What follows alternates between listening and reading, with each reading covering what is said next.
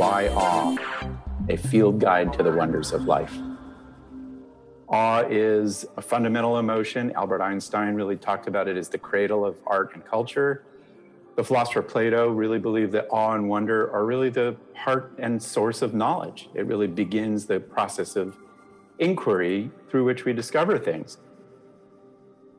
Awe is really the feeling of being in the presence of vast things that are mysterious and that transcend your momentary understanding of the world. So they're really about vastness and mystery. Wonder, which is a, a common topic studied in philosophy, is really a mental state of curiosity that drives exploration, and it really follows experiences of awe. Very often people feel during awe that they're encountering what they might call the divine. The American philosopher William James wrote a lot about how mystical awe is really at the heart of religious experience or encounters with the divine. And he really defined very usefully the divine is really something that transcends nature, the laws of biology and evolution, that we think of as good and primary. About fifteen years ago, my students at Berkeley and I started to study awe in every imaginable context. We've studied it in thirty countries. We've studied it in remote peoples, really starting to get a, a pretty comprehensive picture of this. And I think that there are a couple of key findings that will disabuse you of certain notions that are really important to have at the outset. First of all, awe isn't rare. It's actually relatively common. We find people experience awe about two to three times a week. Pretty remarkable, right? And makes sense once you start to think about it. Secondly, you know, the etymology of awe, which traces back to eighth and ninth century uh, Northern European roots uh, that really referred to fear and dread, that etymology gives us the sense that awe is, is fearful and threatening. But in fact, about three quarters of experiences of awe worldwide today are positive. Some of the greatest delights that we can feel. Some important moments in the history of awe is uh, William James uh, wrote about the spiritual experience, like Paul on the road to Damascus, where you're just overwhelmed by encounters with the divine.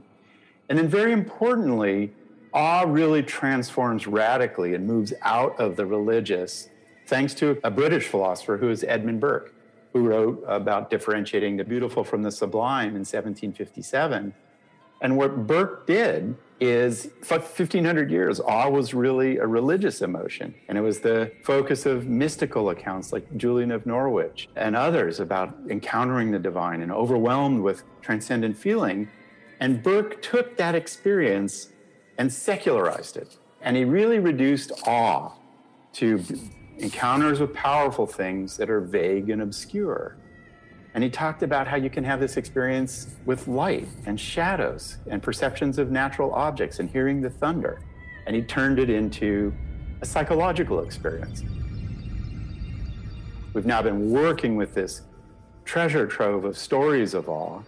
And what we've found is around the world, people find awe in, you know, eight large sources, and, and there are many other sources as well that didn't quite occur with enough frequency to make this list, but this is a pretty comprehensive list. A deep source of awe is synchronization, and humans synchronize massively in walking and in hunting, and current speculation suggests even making tools that were important to our evolution. We just sync up our movements.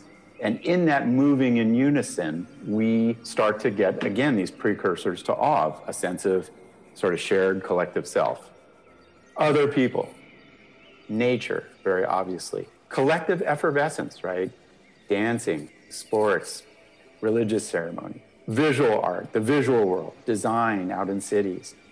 Music, profound source of awe around the world, and poetry, a close relative. Very interestingly, it gets kind of surprising, at least from our standpoint, big ideas give people awe. People suddenly thinking about the meaning of evolution, right, or Marxism or free markets, suddenly you're struck with the power of those ideas. And then it caught us off guard, but the life cycle gives people awe. This would be obvious to people in indigenous society with so many rites and rituals around birth and death. It caught us off guard, how often people wrote about feeling awe at the birth of a child or watching a loved one die. So those are our eight wonders. Here are a couple of the stories that we gathered from our study of twenty-six countries. This one was from Ireland, where a woman watches her daughter, who was born with bilateral clubfoot, dance in a ballet recital for the first time. She was filled with awe. I was in the audience with my mother. My little girl was dancing on stage. I'd been backstage with her, getting ready for the performance. While watching, I felt the beginning of tears and that my heart was going to explode. I had flashbacks of the time when she was born with her feet upside down and awestruck at how far she had come. Here's a, a story that I love from Russia today that came out of our twenty-six culture study. Five years ago, collecting mushrooms in the forest, I bumped into an uncommon hole in the ground. Around it, all the trees stood in a circle as if gazing into the hole. And there's now remarkable scholarship around how awe-inspiring trees are, how they, you know, communicate under their roots, they communicate neurochemically, they have a flow of water that pulses at night, almost as if it has a heartbeat, how remarkable their nervous systems are, how complex they are as sources of awe in nature. Why should we care about this emotion? I actually think if, as we really confront the issues of the twenty-first century, awe may be one of our most powerful pathways to solutions. It starts with this appraisal of what's challenging and vast. You feel the emotion. It triggers this sort of vanishing of the self, which is common in experiences of awe and music and art and spirituality and collective movement and dance. And then it produces a bunch of outcomes, like you want to find out more information about the world. You engage in more kind of deliberative, complex, abstract processing of information. You start to cultivate a sense of community and transcendence. And you become very charitable and other-oriented to promote the groups that you are part of. This is a, a famous quote by Ralph Waldo Emerson, the American transcendentalist writing in the nineteenth century. He really found his purpose and his sense of meaning and his spirituality in nature. In the woods, we return to reason and faith. There I feel that nothing can befall me in life. No disgrace, no calamity that nature cannot repair. Standing on the bare ground, my head bathed by the blithe air and uplifted into infinite space, all mean egotism vanishes. Uh, and then he talks about this universal being circulating through him and just feeling a sense of common humanity with people around him. Ralph Waldo Emerson really felt our awe experiences in nature unlocked some of the deeper operations of our mind. That when out in nature, if you see clouds, you get a sense of the impermanence of things. You understand part-whole relationships, right? When you see waves as part of an ocean, you understand, are there parts to wholes? You understand the mathematical properties of symmetry and seeing the symmetry of the design, or, or you see, understand the mathematical properties of fractals, that forms recapitulate as in mountains.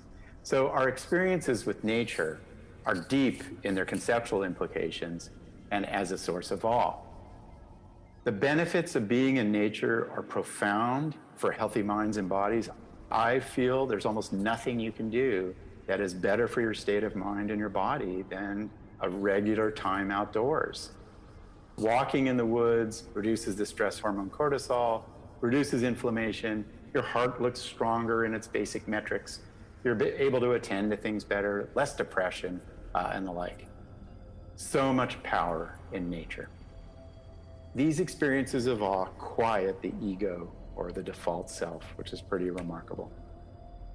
Um, there's a whole genre in literary studies of how when we encounter ideas in literature, we have these epiphanies, right, of, wow, all of life ends up in death, or, or it ends up in a kind of ironic twist of fate. And how we are starting to think about this is that awe really unleashes what we call systems thinking. Awe leads us to one of these great achievements in intellectual thought, which is to see big patterns and to make sense of the world through systems. I believe the study of awe, be it through whatever discipline or personal form of inquiry that you engage in, really allows us to encounter some of the great mysteries of life.